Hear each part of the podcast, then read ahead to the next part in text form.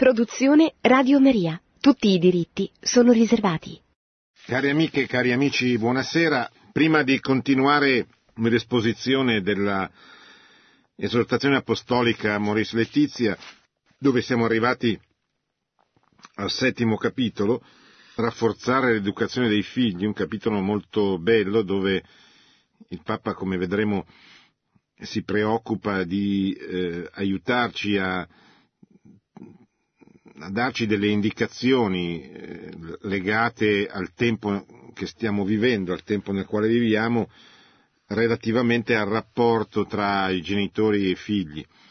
Prima però vorrei eh, ricordarvi una meditazione che il Papa ha tenuto venerdì 20 maggio a Santa Marta, dove celebra tutte le mattine la messa e dove pronuncia una breve omelia, intitolata un po' curiosamente Dio non è un'equazione.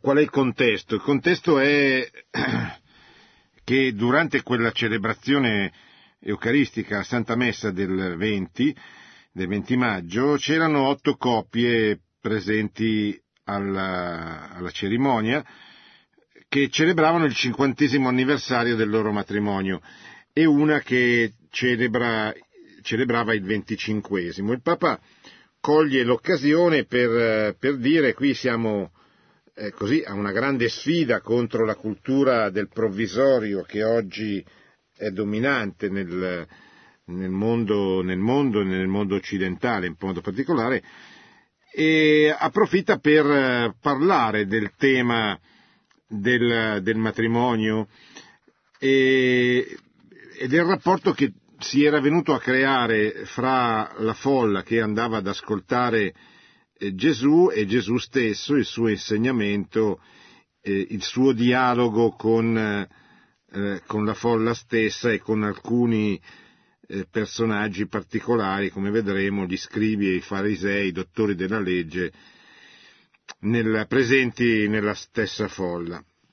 E il Papa ricorda la prima questione che eh, esamina, la questione del matrimonio, che il Papa affronta rispondendo, il Papa, scusate, che Gesù affronta rispondendo alle, alle domande eh, che gli vengono, gli vengono rivolte.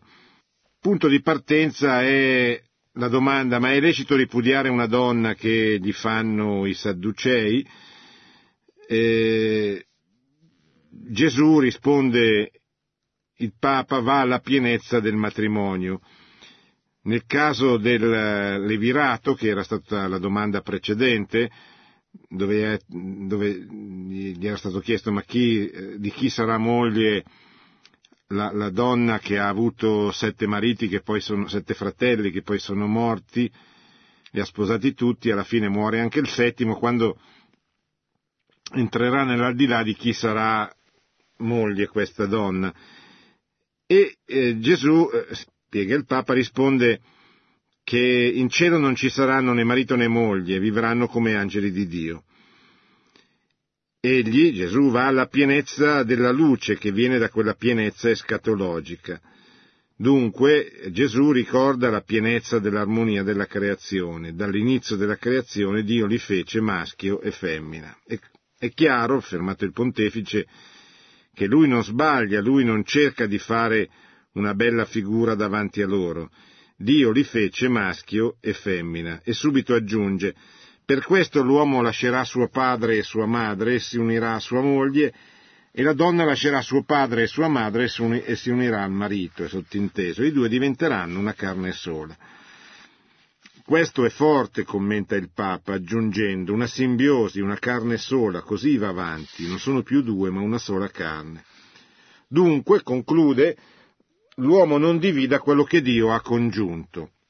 Gesù, dice il Papa, non negozia la verità.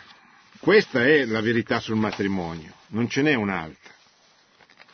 Tuttavia Gesù, e qui noi capiamo anche lo sforzo, il tentativo di Papa Francesco di tenere insieme contemporaneamente il principio, la santità della verità, che è unica, e l'attenzione che bisogna avere nei confronti di coloro che non sono stati capaci, non sono stati in grado di rispondere pienamente a questa verità.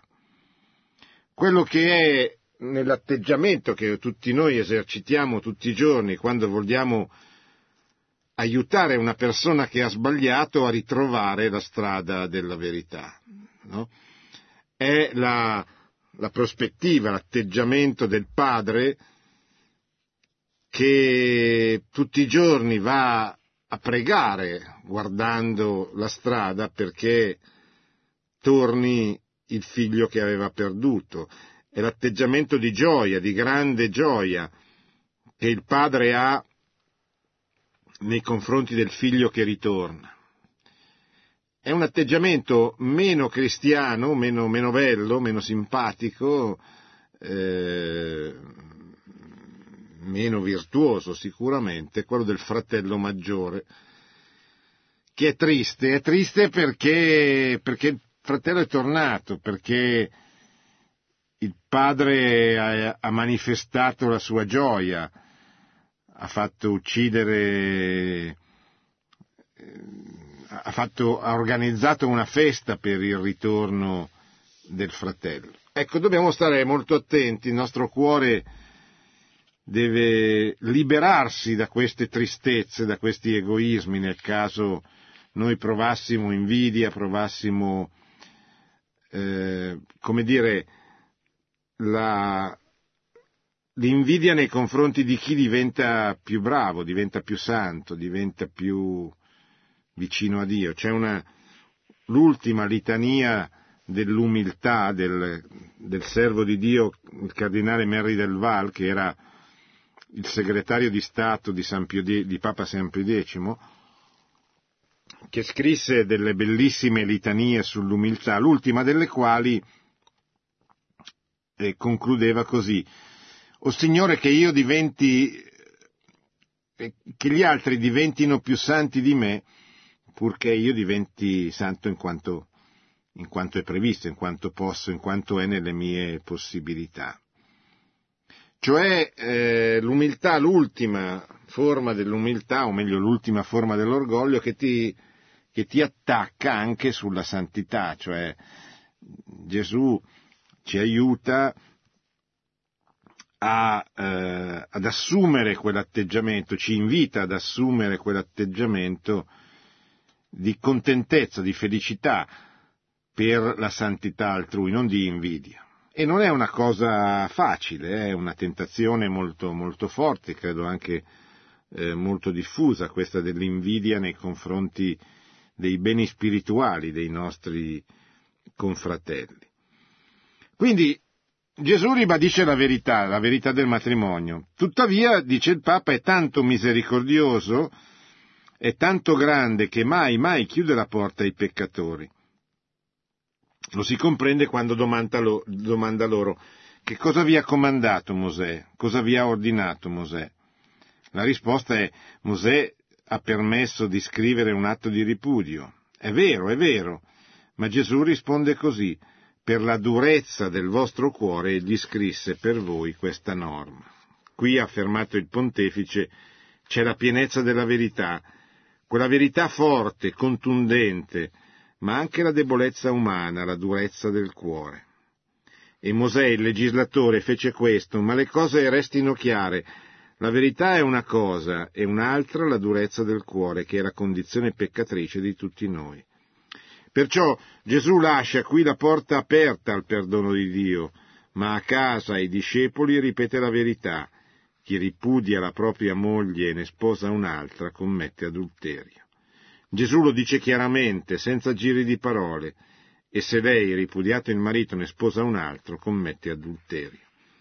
Apparentemente c'è un atteggiamento che può apparire contraddittorio. Da una parte si ribadisce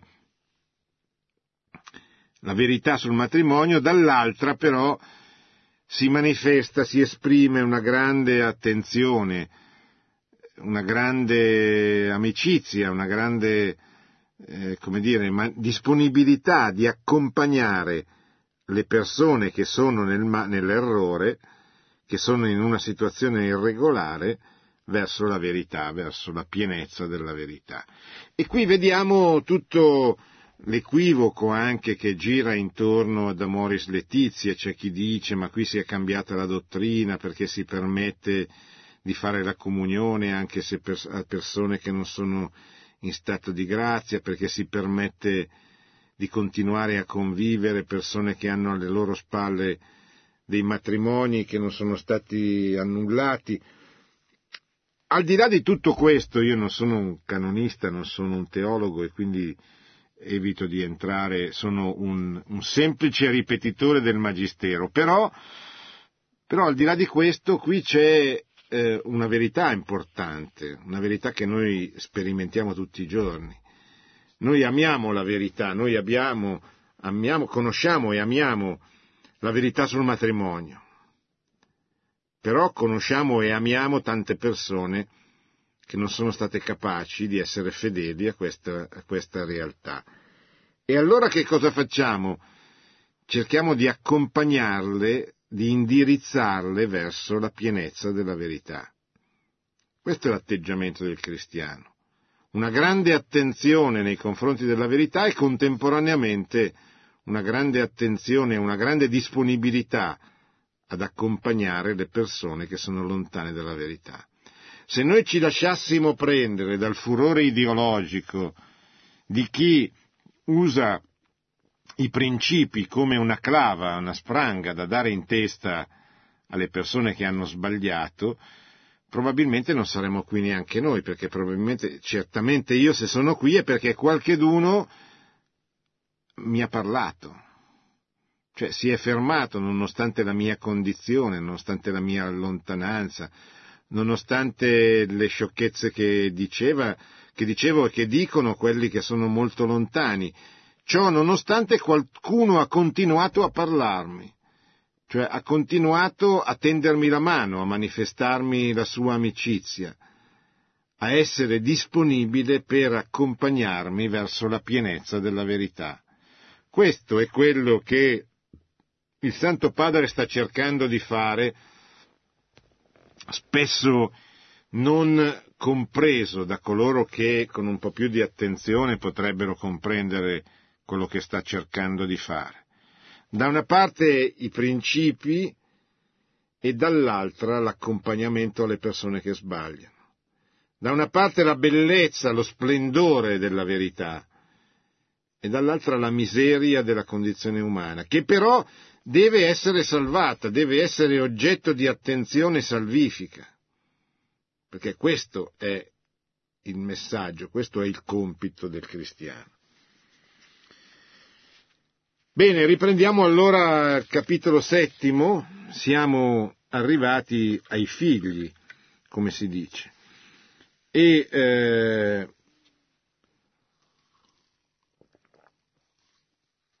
siamo al numero 260 e il Papa scrive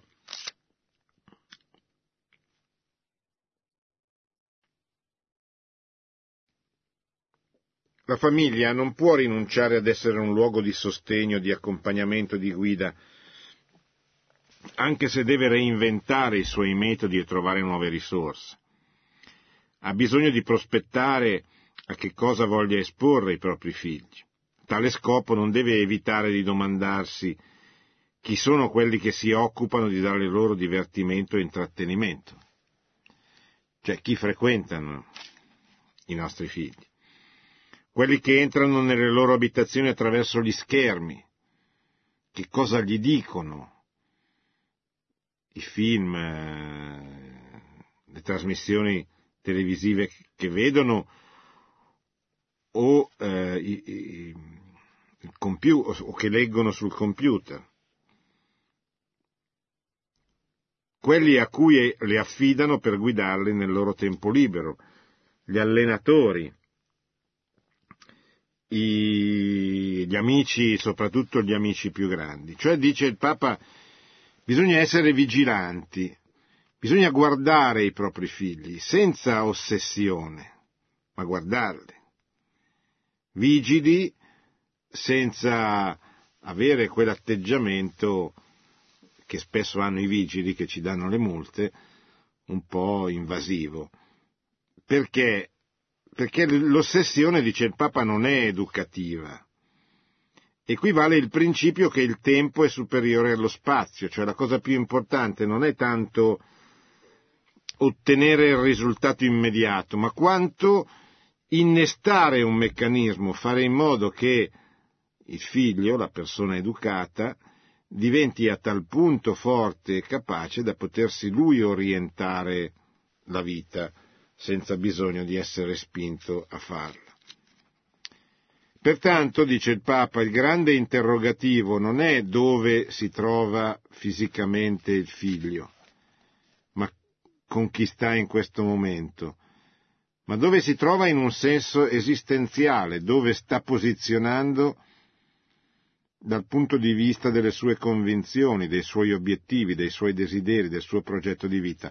In una parola, la domanda vera è dove sta andando nostro figlio? Cioè cosa vuole dalla vita? Questa è la cosa che ci deve preoccupare, non tanto dov'è adesso, oppure è tornato un quarto d'ora più tardi, ma che cosa vuol fare della sua vita? Dove vuole condurla? A chi fa riferimento? Anche se i genitori hanno bisogno della scuola per assicurare un'istruzione di base ai propri figli, siamo al numero 263, non possono mai delegare completamente la loro formazione morale. Questo è un punto molto importante. C'è una tendenza, c'è stata forse una tendenza con la quale i figli consegnavano alle scuole, eh, scusate, i genitori consegnavano alle scuole i loro figli. Come se fossero dei pacchetti da, da lasciare lì, convinti, soprattutto nel, per coloro che scelgono scuole non statali, convinti che avrebbero trovato, se non il meglio, quasi. E questo non va bene questa forma di delega nessun genitore se la può permettere, perché è un peccato contro un principio fondamentale del quarto comandamento. Cioè noi dobbiamo avere, do, dobbiamo, i genitori devono essere oggetto di, di venerazione, di onore, ma a loro volta devono esercitare una paziente attenzione a quello che succede ai loro figli. Quindi e quindi quando noi portiamo i figli a scuola, qualsiasi sia la scuola, anche la miglior scuola cattolica, dobbiamo pretendere di sapere che cosa viene insegnato ai nostri figli. Dobbiamo, senza stressarli, ma dobbiamo guardare, capire ciò che viene loro insegnato. Perché siamo noi i responsabili della loro educazione. Non potremmo dire il giorno del giudizio, beh, ma è stato il professore di matematica a, a Pavia che gli ha detto queste cose. Ma, chi l'ha messo nelle sue mani? Chi ha permesso che questo avvenisse? Chi non ha rettificato? Chi non si è preoccupato di controllare, di verificare che cosa viene effettivamente insegnato a tuo figlio, anche nella scuola paritaria, anche nella scuola, tra virgolette, non dello Stato. Ci verrà chiesto conto, ecco, come genitori, ci verrà chiesto conto senz'altro di questo atteggiamento. E allora che cosa dobbiamo fare? E beh, dobbiamo, dice il Papa, dobbiamo aiutare questi giovani studenti a scoprire o a riscoprire, ma ormai è più il caso di dire a scoprire, a scoprire i loro, non i loro, i valori, i valori che loro devono riconoscere i principi fondamentali. E questo, dice il Papa, più attraverso un metodo induttivo che è più semplice, cioè partendo da un'esperienza concreta e quindi risalendo ai principi. Spesso noi siamo tentati di fare il contrario, che può andare bene, anzi può andare meglio, ma solo quando tu hai un interlocutore che capisce perfettamente quello che sta succedendo davanti. Se però non ce l'hai, allora devi eh, devi adottare questo sistema educativo che parte dall'esperienza e piano piano risale ai principi, risale ai, ai valori. È come se portato davanti alla bellezza del Duomo, la via pulcritudinis, il ragazzo comincia a porsi delle domande e tu allora cominci a dargli delle risposte. La cosa migliore è sempre quella di suscitare le domande, di fare in modo che sia lui a suscitare le domande, non noi che così per tacitare la nostra coscienza gli leggiamo, gli, gli raccontiamo delle cose che poi magari lui stesso si dimentica subito, alle quali non presta grande attenzione. Cioè il vero educatore è colui che tira fuori le, le potenzialità che sono dentro la persona che ha davanti. Quindi abbiamo visto è molto importante e fondamentale incarnare i principi che, che professiamo. Per assumere, fare propri questi principi, però bisogna prima imparare, diciamo così, a, ad avere, ad assumere delle abitudini virtuose che ci permettono poi anche di indossare questi, questi valori, questi principi. Cioè l'uomo è un uomo molto abituato alle ripetizioni, soprattutto se eh, sono ripetizioni importanti, utili, fe, fe, fe, feconde. Perché ripetendo, cioè ripetendo sempre certi gesti, diventa virtuoso, cioè diventa capace di, di, di, di indossare l'abito, abitudine deriva da abito, che eh, gli è stato eh, proposto. Quindi è molto importante avere degli atteggiamenti esterni sani e stabili, e dice il Papa, il rafforzamento della volontà e la ripetizione di determinate azioni costruiscono la condotta morale e senza la ripetizione cosciente, libera e apprezzata di certi comportamenti buoni, non si porta a termine l'educazione a tale condotta. Quindi, dice il Papa, molto importante assumere delle buone abitudini, è molto importante rafforzare la nostra volontà per come dire, intervenire nelle vicende storiche. Ugualmente, dice il Papa, è indispensabile sensibilizzare il bambino e l'adolescente affinché si renda conto che le cattive azioni hanno delle conseguenze. Questo è un punto su cui i genitori oggi sono molto restii, sono molto colpiti da una specie di, di buonismo pressapochista che, che, che c'è ed è molto diffuso eh, bisogna che il bambino che abbiamo di fronte venga educato a capire che ogni azione negativa ha delle conseguenze. E questo forse lo può aiutare a uscire dal suo infantilismo e eh, così ricordarsi che esistono delle azioni negative ma anche positive. Adesso in questo momento abbiamo in mente le azioni negative che se compiute, e soprattutto se compiute ripetutamente, provocano, eh, cioè richiedono delle sanzioni. Non bisogna mai dare ai ragazzi l'idea dell'impunità. anche quando costa.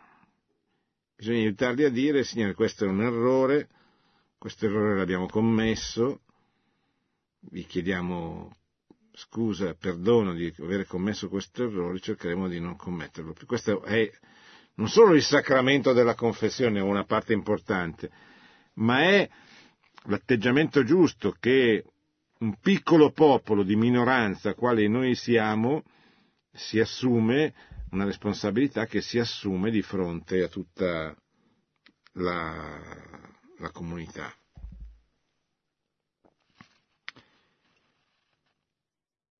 Poi entriamo un po' nelle case. Nelle case ci sono i genitori, ci sono i bambini.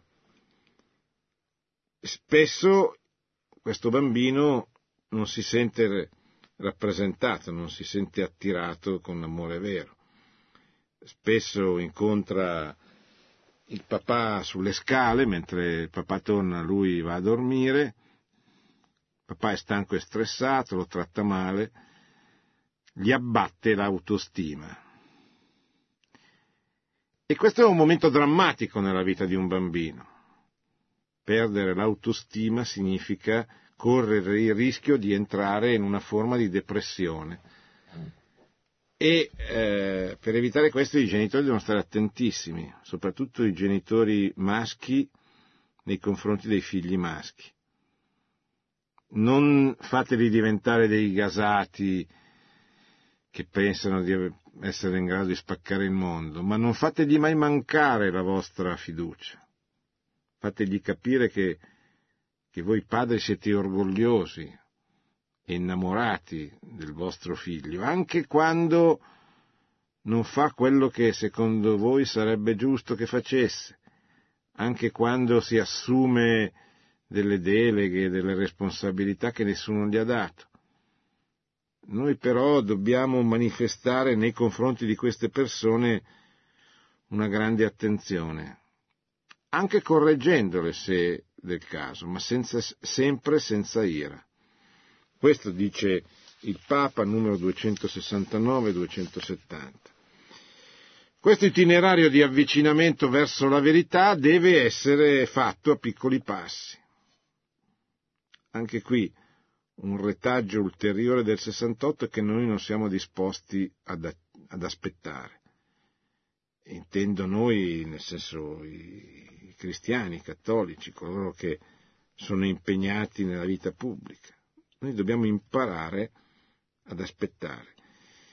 E far partire le cose buone attraverso dei piccoli passi che suscitino poca attenzione, dice, scrive il Papa, il, percorso ordinario è proporre piccoli passi che possano essere compresi, accettati e apprezzati e comportino una rinuncia proporzionata.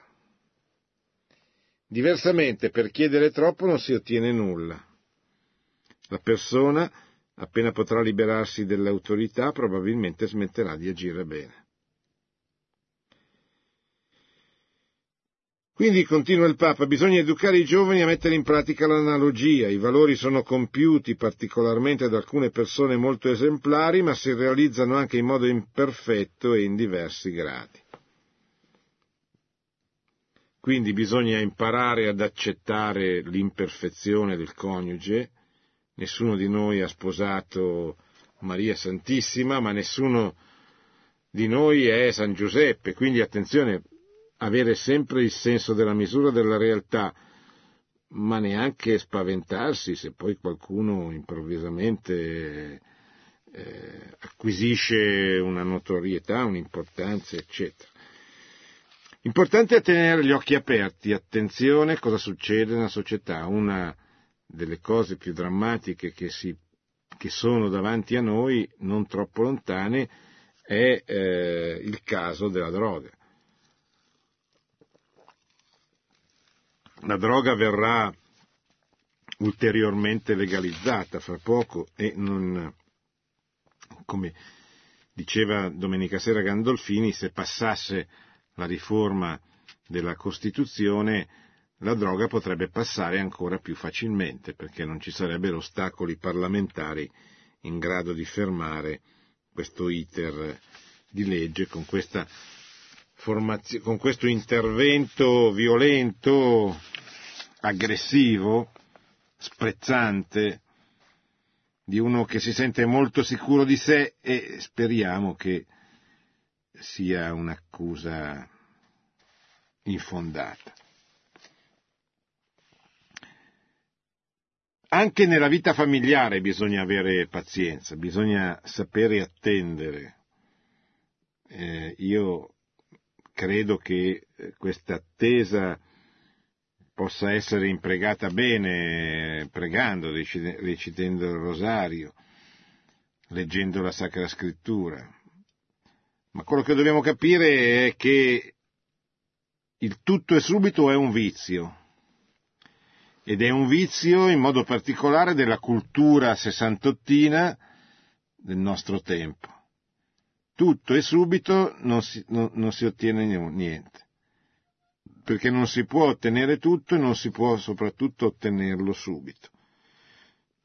Quindi aiutiamoci anche a riprenderci da queste false speranze che vengono così diffuse un po' a buon mercato. In famiglia spesso c'è da fare i conti con un problema che hanno tutti. Una volta il problema era la televisione, quando io ero un bambino mi ricordo che si andava a dormire dopo Carosello. Carosello erano degli sketch che c'erano dopo cena, verso le nove, verso le ventuno, dopodiché finito Carosello tutti a dormire. Oggi il problema non è più tanto la televisione, il problema oggi è quello che il Papa chiama l'autismo tecnologico. Cioè ognuno con il suo tablet, ognuno con il suo telefonino, magari tutti insieme a tavola, ma ciascuno con le, gli occhi sulle ginocchia per vedere che cosa succede eh, nella sua vita. E voi capite che questo è un problema, un problema grosso. Poi saranno tutti, saranno tutti bravissimi, ma non sono certamente espressione di una comunità. Sono dei singoli, tra l'altro, cattolici e come tutti i singoli, guai ai singoli, guai al solo, dice la Sacra Scrittura. Quindi bisogna imparare, dice il Papa al numero 280, imparare ad educare all'amore, alla reciproca donazione. È dentro questo quadro che la sessualità non ci deve fare paura perché dentro questo quadro la sessualità è un dono che viene esercitato per la nostra salvezza, la nostra santificazione, per la gloria di Dio, ma anche e soprattutto da un certo punto di vista per, per, per, per il bene di coloro che vengono a presenziare, a partecipare a quest'ora di adorazione. Ma poi c'è la vita di tutti i giorni, una Un'educazione sessuale, scrive il Papa, che custodisca un sano pudore ha un valore immenso, anche se oggi alcuni ritengono che sia una cosa di altri tempi. Il pudore, questa parola sconosciuta ai più, è pur tanto importante. Il pudore coltivatelo, soprattutto nei bambini. Aiutateli, aiutate le, le bambine soprattutto ad essere eh, come dire, avere il senso del pudore, che non significa non ridere, non avere, ma significa avere la consapevolezza che bisogna essere seri, molto seri quando si va,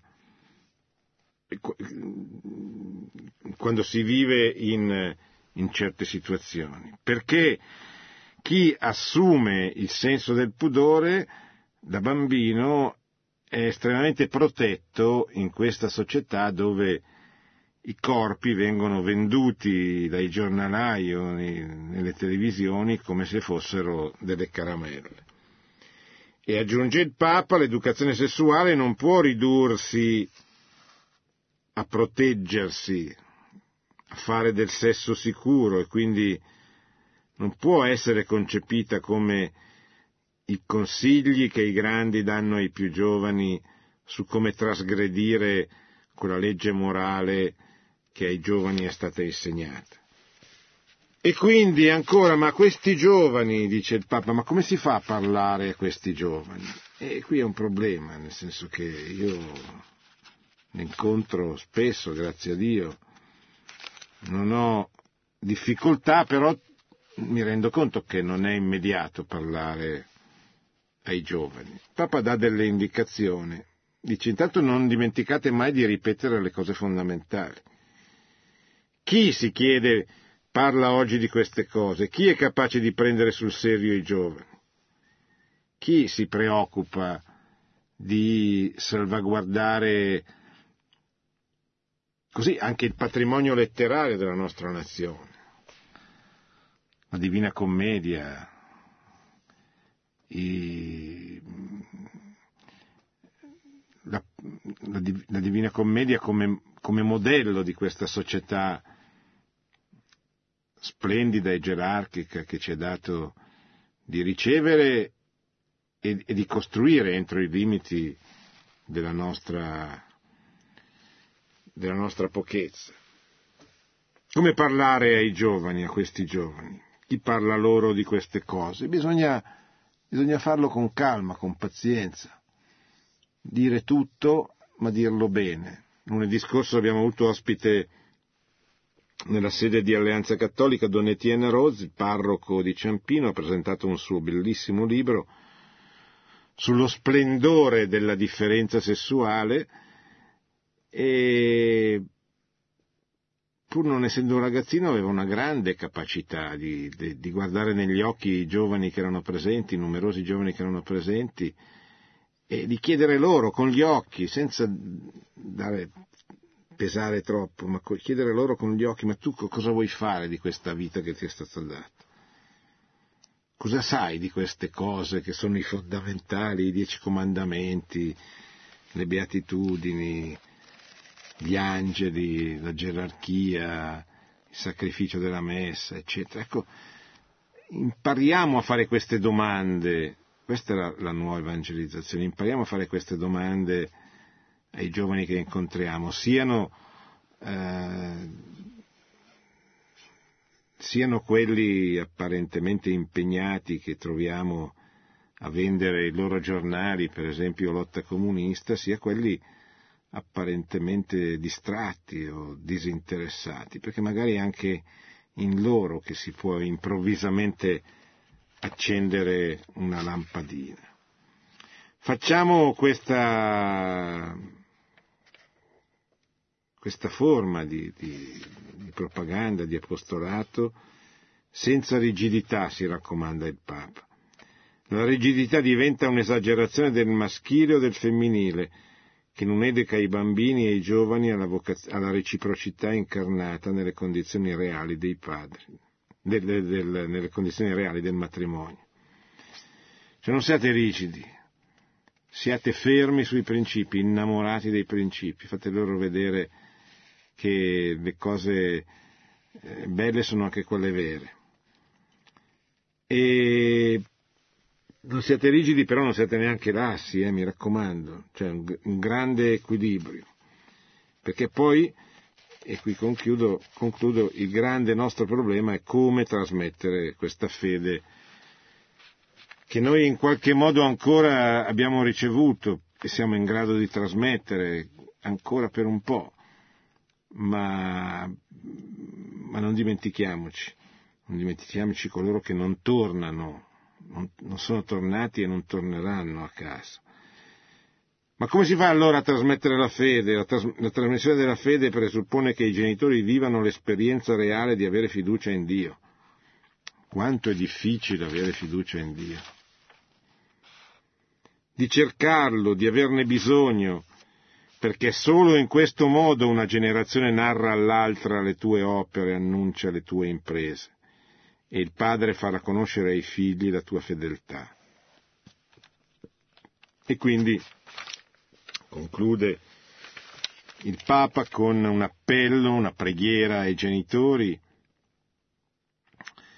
affinché essi i figli vedano in maniera concreta che per i loro genitori la preghiera è realmente importante. Qui la preghiera non è la ciliegina sulla torta, non è l'ultima spiaggia, non è l'ultimo gradino.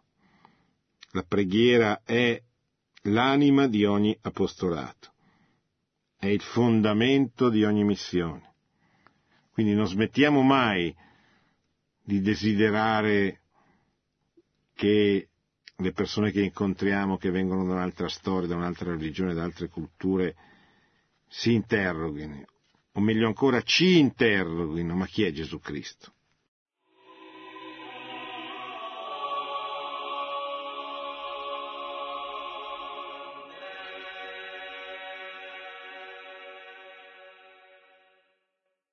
Pronto? Pronto? Sì, buonasera.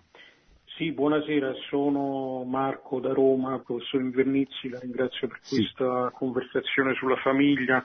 Eh, io volevo ecco, fare questa breve riflessione e chiederle un suo parere. Eh, in Italia c'è anche una operazione culturale da, da compiere rispetto alla famiglia, perché ehm, ad esempio si parla, lei parlava del, del fatto che è importante seguire i figli, non delegare alla scuola, ma ehm, fondamentalmente eh, noi abbiamo avuto e abbiamo tuttora il femminismo che per certi versi convoglia dei messaggi positivi, però eh, insomma eh, una società in cui l'unica forma di emancipazione della donna venga vista nella dimensione lavorativa. E Anna Arendt diceva già nel XX secolo che una società in cui l'individuo si esprime solo tramite il lavoro è una società un po' malata, perché il lavoro sappiamo è molto valorizzato dalla cultura cristiana, però un lavoro alienato, solo il lavoro non esprime l'individuo, non completa la persona. E poi accanto a questo tipo di emancipazione per cui la donna lavora e, e insomma ehm, non c'è un genitore che stia stabilmente accanto ai figli, ovviamente può lavorare anche la donna e l'uomo restare a casa, eh, secondo me, e, mh, c'è la, la, questione televisiva, mass mediatica, per cui continuamente mh, i giovani, prima ancora di iniziare a lavorare, già quando sono al liceo, sanno che andranno in pensione a 75 anni, a 80 anni, 85 e così via. E, e tutti i servizi televisivi variabilmente, soprattutto il martedì sera, si impegnano nel dire eh, quanto stanzia il governo, quali difficoltà economiche. Quindi una società in cui ehm, tutto è basato sul denaro e sull'economia ben difficilmente può favorire la famiglia. Il Santo Padre è una grande guida in questo perché continuamente ha, mh, parla dell'importanza della dignità dei lavoratori, di un salario giusto, però ecco mi chiedo se anche la Chiesa a volte come comunità di cristiani, non come istituzione, non è stata eh, molto attenta magari a parlare contro l'aborto, contro il divorzio, però eh, è stata poco attenta rispetto ai diritti sociali, rispetto a un'eccessiva precarietà del mercato del lavoro, rispetto a eh, un eccessivo capita- turbocapitalismo, lo chiamo io, per cui si è avuto quasi paura di passare per comunisti se si faceva notare che occorre anche un minimo di, eh, di sicurezza economica. La ringrazio. Sì. Ma dunque, in realtà bisognerebbe fare un'analisi molto complessa. Eh, lei ha fotografato una società che si è sviluppata soprattutto dopo la caduta del muro di Berlino, quando con la fine della capacità sedu- di seduzione del marxismo eh, la società si è dire, si, si, si è ulteriormente individualizzata e la società dei consumi, il consumismo è diventata l'ideologia dominante, ci sono due variabili, come consumare, però il, consumo, il consumismo è, è, è, il protagonista eh, indiscusso. Io non ho ricette, l'unica cosa che posso dirle è che per uscire dalla situazione bisogna uscire dalla cultura della situazione, cioè prima bisogna convincere le persone a riscoprire determinati valori, a incarnarli nella vita e poi anche così a, a ridimensionare certi ideologismi che, che, sono rimasti anche dopo l'epoca delle ideologie. Ecco, credo che da questo punto di vista si possa ribadire ancora una volta che il problema è culturale prima che economico e politico. Pronto?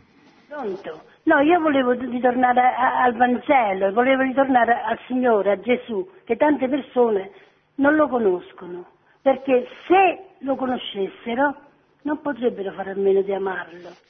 Solo questo volevo dire, i ragazzi, non glielo sì. insegna né la famiglia e nemmeno la Chiesa, nemmeno i sacerdoti, non parlano mai di, di, di, di Cristo. Sono d'accordo. Grazie signore. Pronto?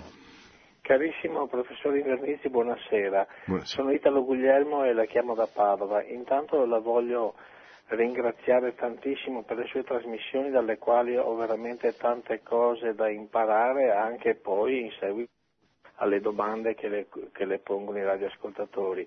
Prima di fare quelle brevi considerazioni che anche questa sera lei mi ha portato a manifestare, volevo ricordarle che io le avevo scritto una lettera a proposito di una sua precedente trasmissione sulle Brigate Rosse, però siccome io non ho computer ved- sento la trasmissione di Radio Maria attraverso un vecchissimo televisore al quale ho adattato un decoder che mi permette anche di prendere dei segnali radio, per cui prendo benissimo Radio Maria, la mia tecnologia è un telefono fisso e carta e penna, non ho altro, per cui non so se lei abbia ricevuto la Io me la ricordo, sì.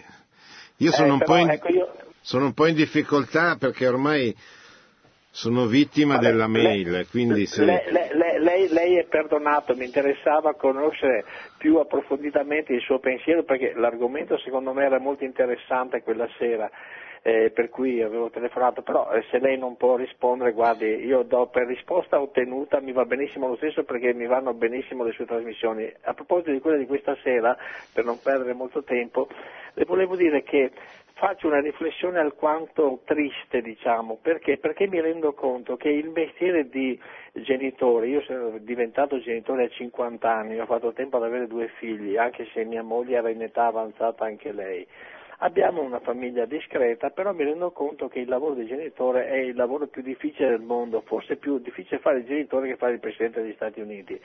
Per cui certe espressioni teoriche mi vanno molto bene perché attraverso i consigli eh, delle persone, tra cui per esempio il Santo Padre, è, è chiaro che abbiamo degli apprezzamenti da fare, però mm, mi viene il dubbio, cioè mi domando, la teorizzazione è anche molto semplice perché fa riferimento alla propria cultura e una persona può avere una cultura vastissima e una sensibilità profonda. E ispirato allo Spirito Santo, però poi è il terreno pratico che ti dà la sensazione della paternità e vorrei dire quasi dell'impotenza della paternità, perché noi non siamo Dio, siamo umilissimi figli peccatori i quali fanno tantissimi errori. E l'unica strada percorribile per cercare di ovviare i nostri limiti è quella di seguire le parole del Maestro Vangelo.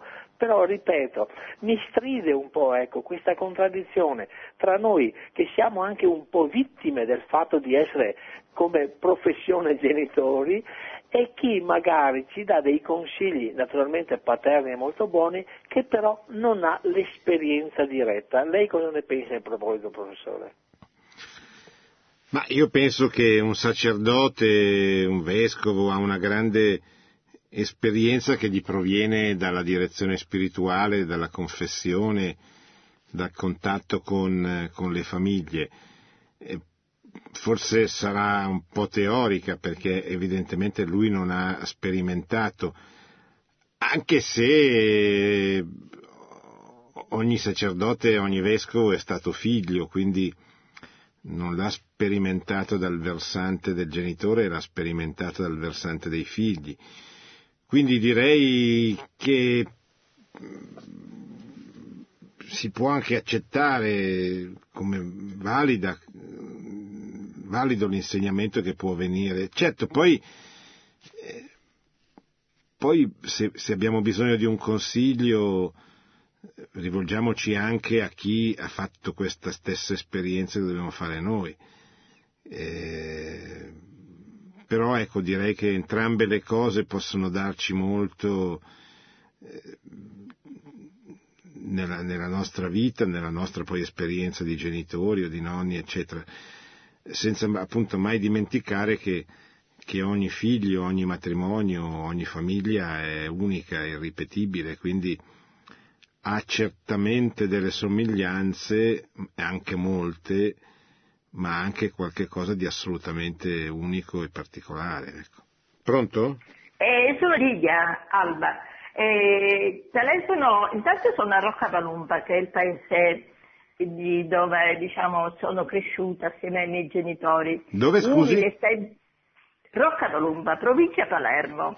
Ah. Questa sera mi trovo qua, però io abito a Palermo perché mio marito è, è di Palermo. Sono venuta nella casa dei miei genitori che adesso sono assieme a Gesù.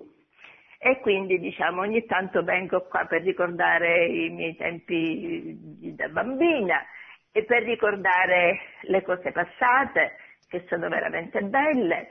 Io devo dare questa testimonianza, cioè, il problema che ha svolto il nostro, il nostro carissimo è stato utile e mi ha dato tanto, però eh, per carità vorrei riflettere su delle cose avvenute nella mia vita. Io ero fidanzata nel 70, ho pensato, cioè con questo non è un orgoglio di me, voglio dire fare la mia testimonianza nel senso della vita matrimoniale come eh, eh, quando ci si piglia questo impegno, poi cosa c'è da fare, almeno per la mia esperienza. Io ero impiegata in un negozio importante di Palermo e ero fidanzata, io e mio marito abbiamo avuto la grazia, perché viene soltanto dal Signore, perché ci volevamo formare una famiglia, di lasciare il mio lavoro.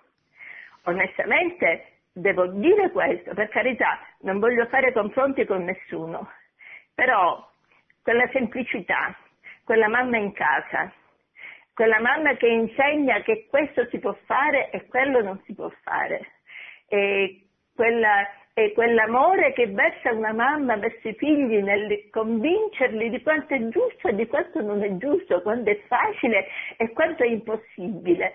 E secondo me è importantissimo. Per carità, le donne è importante che lavorino, però onestamente facendo i conti miei personali, una persona che va a lavorare, una persona sposata, che ha dei figli, che va a lavorare e sciupa più di quello che, che guadagna. Con questo mio modo di fare, questo nostro modo di fare, le dico che semplicemente è stato il Signore, cioè la grazia di Dio che ci ha dato questa, eh, questa grazia sì. di, di poter dedurre questo.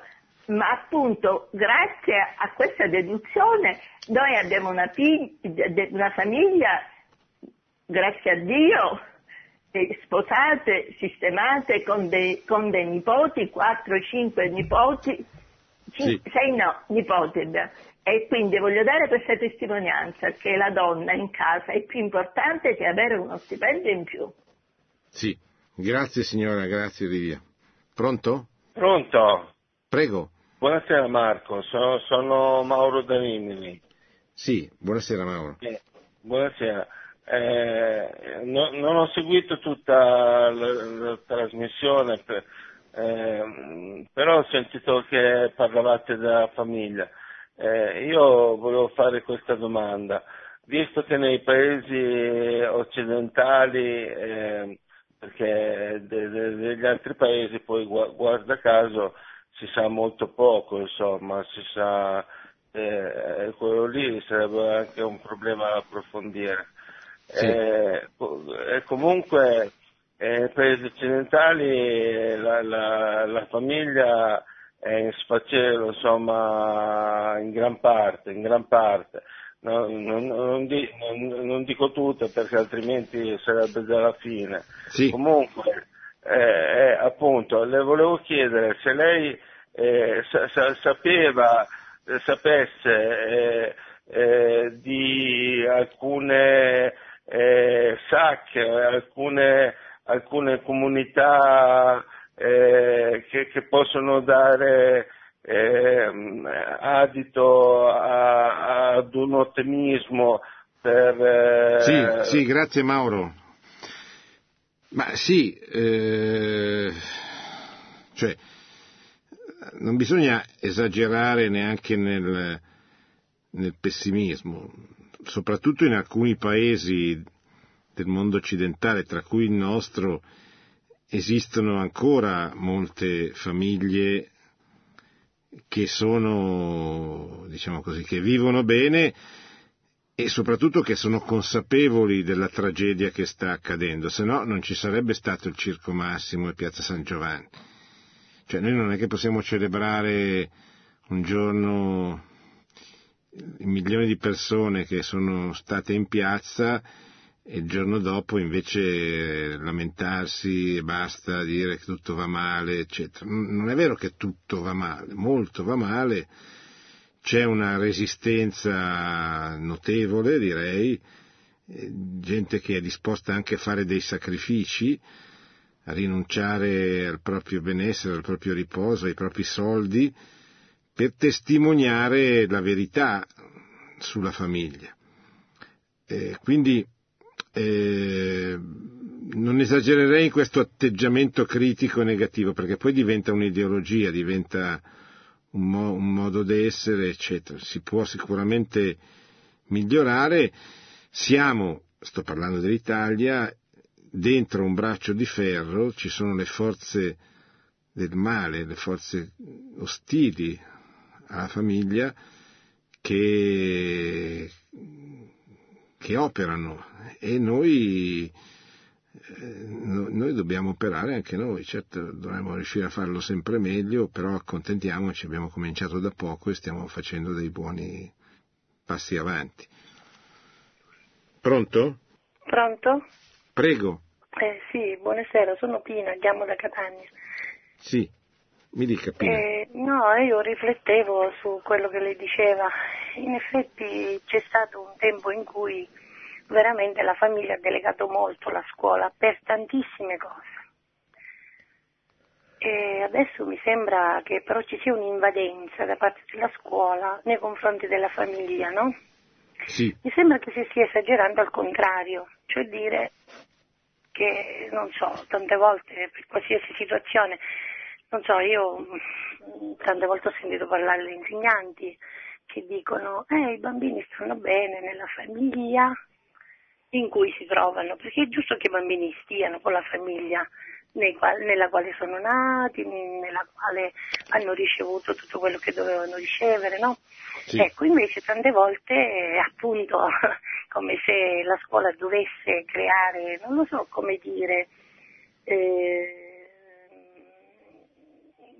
come, come, si facevano i soldati ai tempi di Mussolini, come si formavano tutti, ecco, tutti con certo, uno certo schema, con un certo modo di vedere e di pensare, cioè non è vero che danno più quello spazio, quel, cioè non la vedo più tutta questa cosa, vedo, mm, ecco che la scuola oggi mi sembra che sta crollando proprio perché anziché collaborare con le famiglie, eh, si è fatta modello e, e mi sembra che chi non riesce ad andare dietro a questo modello viene scartato, cioè questo mi pare che sta succedendo. In ogni caso, sì. come, lei, come, lei, come, dicevi, che, che giustamente eh, le manifestazioni che sono state fatte eh, venivano pure negate, cioè dire io ho combattuto tanto per dire qualche parola anche a qualche famiglia, ma nessuno, ma nessuno sapeva niente, sai, compagnetti di scuola, io ho dei nipoti con le mamme, niente, nessuno sapeva e capiva niente di questa situazione e non dicevano, non facevano altro che dirmi, eh ma non credo che la scuola faccia di queste cose, cioè proprio, cioè proprio sì. con gli occhi chiusi, ecco. Questo volevo dire.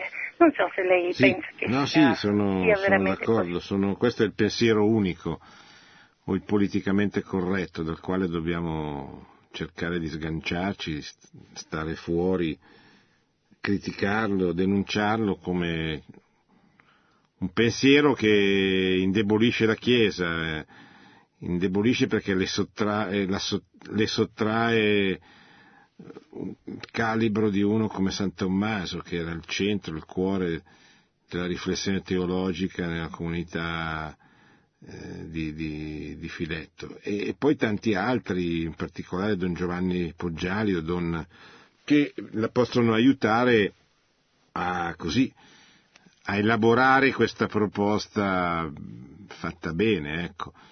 Eh, o scriva direttamente loro oppure scriva a me a Radio Maria che poi le darò tutti gli estremi per contattarli. Pronto? Pronto, buonasera, sono Maria di Genova.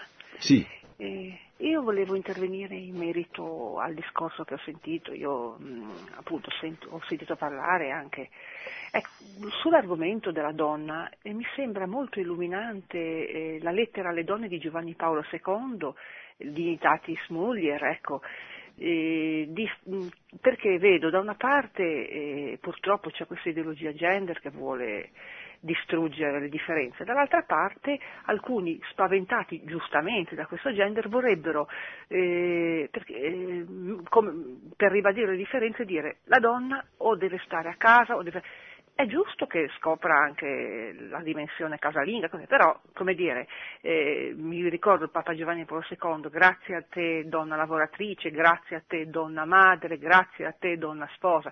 Eh, so di mamme di famiglia che mettono al frutto i loro talenti anche lavorativi e, son, e fanno del loro meglio e sono delle buone cristiane, ecco nel senso, perché mh, mm, appunto il discorso di, io rimango molto ancorata al discorso di Giovanni Paolo II che, e anche Papa Francesco in questa Moris Letizia, eh, che danno una chiarezza mh, come il genio femminile a servizio della società è importantissimo e il dono del, di essere madre è bellissimo, cioè è un dono eh, dove si mette a frutto i talenti, l'intelligenza, la femminilità, poi l'uomo mette i suoi talenti, la, la mascolinità e, e, nella differenza senza discriminare né l'uno né l'altro, è l'armonia, l'amore. Ecco. Invece a volte vedo da una parte un irrigidimento, dall'altra ovviamente c'è l'ideologia dominante e diventa un clima pesante, nel senso, non so se mi sono spiegata, ecco.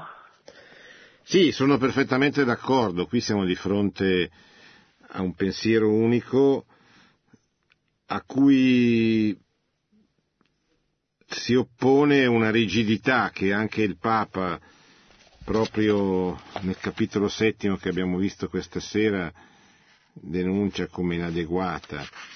Eh, cioè non si può pensare di sconfiggere un'ideologia così pervasiva, così diffusa, semplicemente nascondendosi in sacrestia o dove vuole lei. Eh, quello che la Chiesa ha capito è che oggi bisogna uscire dalla Chiesa, uscire dalla sacrestia, andare a evangelizzare, cambiare il mondo con tutte le proprie forze, anche se sono poche, anche se sono deboli, anche se sono apparentemente non utilizzabili dagli altri, ma sicuramente la proposta di, cioè il modello di Giovanni Paolo II è sempre molto efficace ed entusiasmante, Mulieris Dignitate, piuttosto che la lettera alle donne. Eh,